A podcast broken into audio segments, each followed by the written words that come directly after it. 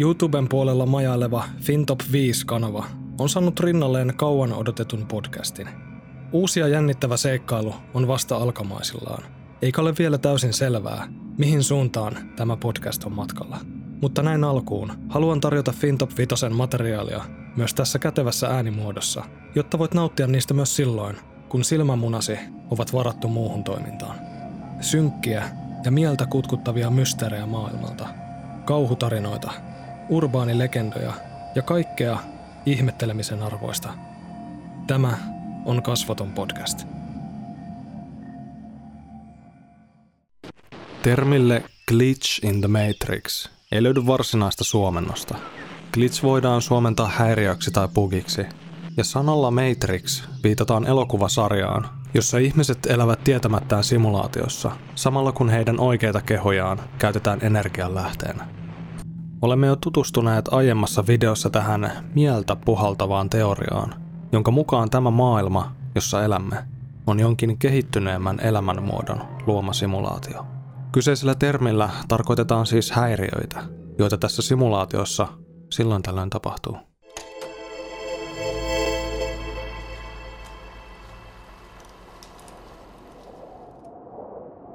Videon intro tulee olemaan tavallista pidempi, mutta asian selittäminen on välttämätöntä, jotta voitte todella uppoutua tähän jännittävään ajatukseen. Annetaan minua viisaampien nettisotureiden avata teoriaa tarkemmin. Simulaation sisällä olevien ihmisten kokemat aistimukset generoidaan reaaliaikaisesti. Jos kohotan kahvikupin huulilleni ja otan siitä siemauksen jonain tiettynä hetkenä, ja sinä katsot minun tekevän niin – sillä hetkellä, kun simulaatio havaitsee, että aivoni ovat lähettäneet käskyn nostaa kuppia pitelevän käden ylös, sen täytyy generoida kaikki siihen kuuluvat aistiärsykkeet, visuaaliset, auditiiviset ja niin edelleen. Ja sen täytyy järjestää ja ajoittaa ne juuri oikein, jotta silmäni näkevät käden nostavan kuppia, ja aivot vastaanottavat kaikki muut siihen liittyvät aistiärsykkeet.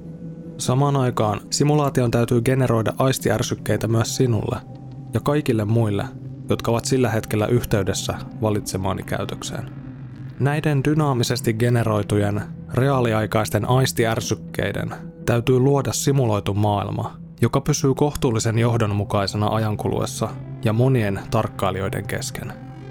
Tämä on tietysti suunnattoman monimutkaista, ja eteen tulee väistämättä satunnaisia virheitä. Kutsumme näitä häiriöitä nimellä Glitch in the Matrix. Häiriöt ovat tapahtumia, jotka käyvät järkeen oikeastaan vasta silloin, kun hyväksymme käsitteen, jonka mukaan tämänhetkinen todellisuutemme on eräänlainen simulaatio. Ne vastaavat usein tietokoneohjelmien virheitä. Yleisimpiä näistä ovat 1. Katoavat ja toisinaan takaisin ilmestyvät esineet. Joskus ne katoavat lopullisesti. Joskus ne ilmestyvät takaisin samaan paikkaan, josta niitä on useampaan kertaan jo etsitty. Joskus ne ilmestyvät takaisin keskellä kirkasta päivää, sijaintiin, josta ne olisi pitänyt helposti huomata. 2. Sama ihminen on nähty todistajien mukaan eri paikoissa samaan aikaan. Ihmisiä, jotka katoavat pitkiksikin ajoiksi ja jotka sitten yhtäkkiä ilmaantuvat takaisin, väittäen, etteivät he koskaan kadoksissa olleetkaan. 3. Muutoksia jokapäiväisessä arjessa. Etuoven värisävy, kangaspalasen pituus, Täysikasvuisia puita siellä, missä niitä ei aiemmin ollut. 4. Vääristyksiä ajassa. Ihmiset huomaavat liikkeen ja äänen lakkaavan hetkellisesti. Nyt kun kaikilla on edes etäisesti hatara käsitys, että mistä tässä oikein puhutaan, tutustutaan seuraavaksi viiteen Reddit-käyttäjän kokemukseen, jotka voisivat kenties olla häiriöitä simulaatiossa.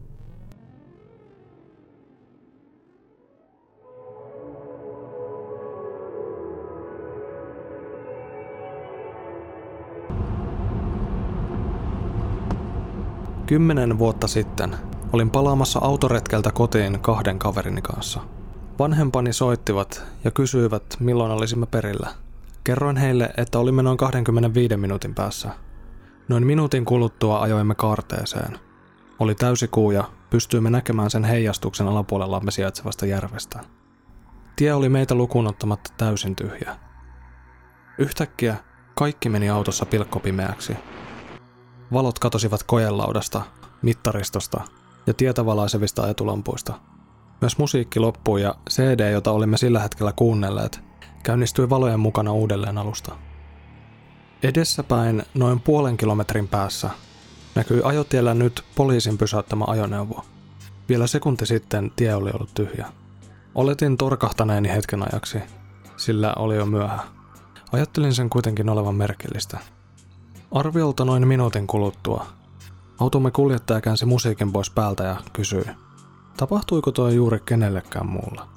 Takapenkillä toinen kavereista nojasi yllättäen eteenpäin ja kertoi luulensa, että oli vain nukahtanut. Sitten huomasimme, että auton kello näytti tuntia myöhäisempää aikaa kuin hetki sitten.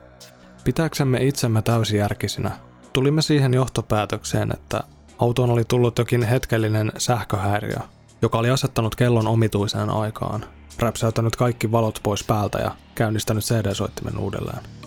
Mutta kun 25 minuutin päästä saavuimme kotiin, me olimme tunnin myöhässä. Olin menettänyt yhden tunnin elämästäni, eikä minulla tähän päivään mennessä ole aavistustakaan, miten se oli voinut tapahtua.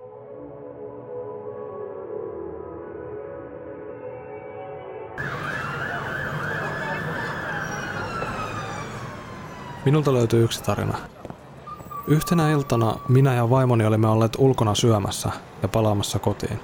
Kun avasin ulkooven, vaimoni istui tietokoneella työskentelemässä, kuten yleensäkin kotiin palatessani. Ei mitään epätavallista. Paitsi että tänä iltana hän oli tulossa kotiin minun kanssani. Ohitin asian olankohautuksella. Menimme Petiin ja mainitsin hänelle asiasta, että aivan kuin olisin nähnyt hänet istumassa tietokoneella, kun tulimme kotiin.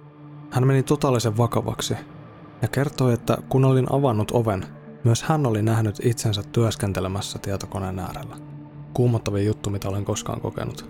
Eikä sekään auttanut, että naapurimme kaksivuotias tytär tapasi osoittaa sormellaan televisiota, joka oli pois päältä. Sanoen meille samalla, että TV-ruudun henkilö tekee pelottavia ilmeitä ja hän haluaa, että se lopettaa. Siinä yönä oli vaikea saada unta. Tämä postaus sai seuraavanlaisen kysymyksen toiselta käyttäjältä. Odotas nyt, näit siis vaimosi tietokoneella ja sivuutit vain koko jutun. Oliko se siis vain vilahdus vai näetkö hänet kokonaisuudessaan? OP vastasi kysymykseen näin. Se oli vain vilahdus, sekunnin murtoosa. Näin takaraivon, hänen pitkän tukkansa ja olkapäät. Se on sellainen asia, joka tapahtuu niin nopeasti, että tiedät, ettei se ole totta, vaan jokin aivojen tuottama jäynä. Ja mitä siihen tulee, ettei vaimonikaan reagoinut siihen? Luulen, että hän ajatteli samalla tavalla, eikä tuntenut itseään uhatuksi, että talossa olisi oikeasti joku tunkeilija. Tiedän, että tätä on vaikea uskoa. En uskoisi sitä itsekään, jos joku muu olisi kertonut samanlaisen tarinan. En voi siis moittia skeptikkoja, mutta se todella tapahtui.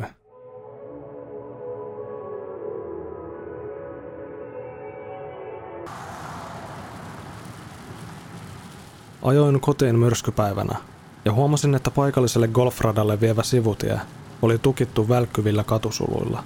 Huomasin myös Mersun, joka oli pysäköity katusulujen toiselle puolelle hätävilkut päällä. Pysähdyin ja kävelin auton luokse tarkistamaan, tarvitsevatko he apua. Olen ensihoitaja. Osoitin taskulampulla auton takaikkunaan ja näin miehen lysähtäneenä penkeille, oletettavasti nukahtaneena. Ajattelin, että kysymys taitaa olla kahdesta kännikalasta, ja siirryin seuraavaksi kuljettajan ikkunan luokse. Kuljettaja istui jämäkästi istuimellaan, selkä suorana, liikkumatta ja tuijottaen suoraan eteenpäin. Ikkunan koputtelu ja taskulampun valo eivät saaneet häntä liikahtamaan, ei edes silmiä räpäyttämään. Vilkaisin uudestaan takapenkille, ja matkustaja oli valahtanut nyt eteenpäin kohti auton keskikonsolia. Tilanne alkoi tuntua karmivalta, joten soitin poliisiasemalle ja pyysin yksikön saapumista ilman valoja ja sireenejä, jotta he voisivat auttaa minua tilanteen tarkistuksessa. Auton ovet olivat lukossa. Olin puhelimessa ja kävelin samalla takaisin autolleni hakemaan ensiapulaukkua. Minua pyydettiin ilmoittamaan kyseisen auton rekisteritunnus. Samaan aikaan suljetun tien toisesta päästä rymisteli suurikokoinen, nostolavallinen kuorma-auto. Siirryin sivummalle, jotta näkisin rekisterikilven kuorma-auton takaa, mutta auto oli hävinnyt. Juttelin kuorma-autokuskin kanssa ja hän kertoi, että toisessa päässä tien päälle oli kaatunut yli 20-metrinen puu, eikä hän uskonut tien avautuvan päivään tai pariin. Joten kysymys kuuluu, mihin hittoon se auto sitten katosi? Kaatunut puu yhdessä suunnassa ja katusulut toisessa. Tapaus on saanut minut siitä lähtien huolestuneeksi, aina kun pysähdyn tarkistamaan onnettomuuspaikkoja tai pysähtyneitä hätävilkkuja välkytteleviä autoja.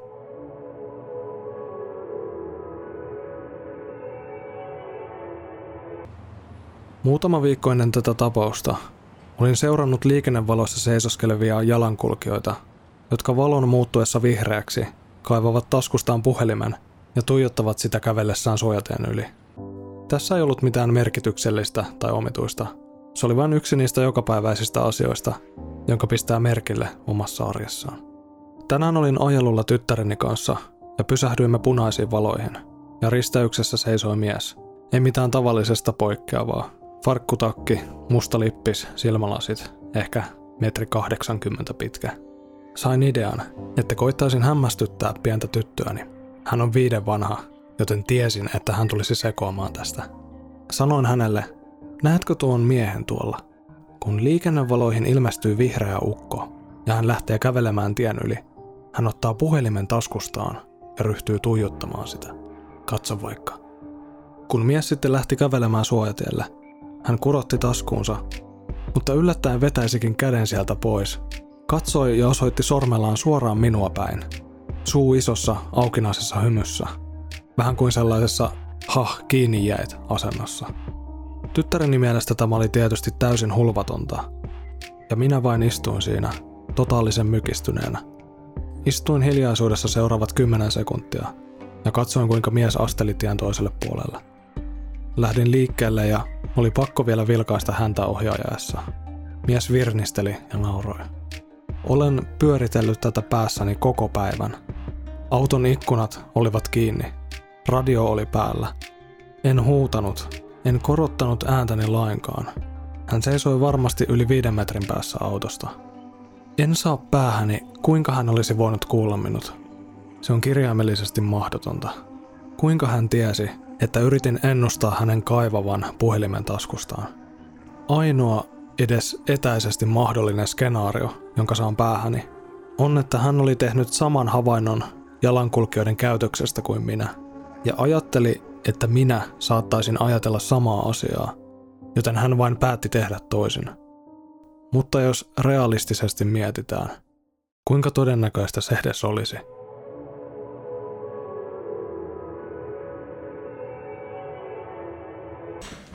Se tapahtui vuoden 2000 alkupuolella, kun työskentelin nuorisokodin vartijana pienessä Oklahoman kaupungissa. Tein tuolloin yövuoroja, jotka alkoivat yhdeksältä illalla. Eräänä iltana saavuin työpaikalle ja esimieheni näytti hämmentyneeltä. Hän kysyi, että mitä täällä teen. Sanoin, että minulla on vuoro tänä yönä. Ja hän vastasi, mutta he sanoivat, että olit soittanut muutama tunti sitten ja ilmoittanut olevasi kipeä. Olin hieman hämilläni ja sanoin, No he sekoittivat minut varmaan johonkin toiseen henkilöön. Kaikki vuorolaiset tulivat kuitenkin töihin, ja tilanne vaikutti entistä oudommalta, mutta jatkoimme tavalliseen tapaan ja jaoimme työtehtävät tulevalle yölle. Itse menin Valvomoon, jossa yleensäkin työskentelen. Valvomo on nuorisokodin keskiosassa, josta kontrolloidaan rakennuksen videokameroita, ovia, puhelinlinjoja ja kaikkea. Kun olin päästänyt edeltävän vartijan vuorostaan ja valmistauduin tulevaa yötä varten – Tarkistin koneelta viestin, sen jonka mukaan olin ilmoittanut itseni Saikulle. Viestissä luki, että olin soittanut kymmentä vaille seitsemän ja ilmoittanut, että olin tullut kipeäksi siivotessani myrskyn aiheuttamaa sotkua. Edellisenä yönä oli tosiaan ollut myräkkää, mutta ei kuitenkaan mitään niin rajua, jonka vuoksi olisin mennyt ulos siivoamaan. Se oli totisesti omituista. Esimies saapui valvomoon samoihin aikoihin – hän oli myös kaverini työpaikan ulkopuolella ja aloimme juttelemaan asiasta ja että miten outoa se oli. Hän oli vielä paikalla, kun päätin soittaa kotiin vaimolleni ja kertoa asiasta. Nostin luurin ja näppäilin kotinumeron. Kahden tuuttauksen jälkeen puhelimen toisessa päässä vastasi mies käheällä äänellä. Haloo? Muutamaan sekuntiin en tiennyt mitä sanoa. Katsoin puhelinta ja varmistin, että olin näppäillyt oikean numeron. Kyllä olin. Hetken päästä mies sanoi uudestaan. Halo? Samalla kähällä äänellään. Sanoin, halo, kuka siellä on? Mies vastasi, Taylor. Kuka siellä? Pääkoppa alkoi tuntua heikolta, sillä se on myös minun nimeni. Kysyin häneltä jo puoliksi huutaan, että missä N on. Se oli vaimoni nimi. Hän vastasi, N on nukkumassa. Kuka? Kuka siellä olikaan? Tiputin puhelimen ja ilmoitin esimiehelleni, että hänen täytyy tuurata vuorooni, koska nyt oli pakko lähteä kotiin. Ja lähdin samalla liikkumaan kohti valvomon ovea. Ehdin kuulla, kuinka Dave nosti luurin takanani ja sanoi siihen, halo? Ja nopeasti sen jälkeen varsin kovaäänisesti, mitä helvettiä. Juoksin autolleni ja ajoin kotiin, nopeammin kuin oli lain mukaan sallittu. Ja ajatukset vilisivät koko matkan ajan. Syöksyin ulkoovesta sisään, ja vaimoni istui katsomassa TVtä.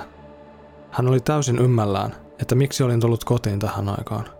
Kysyin häneltä, että kuka täällä oli ollut, ja hän vastasi, ettei kukaan. Pitkän keskustelun päätteeksi yritin soittaa kotipuhelimesta työpaikalle ja kertoa tilanteesta, mutta puhelin oli mykkä.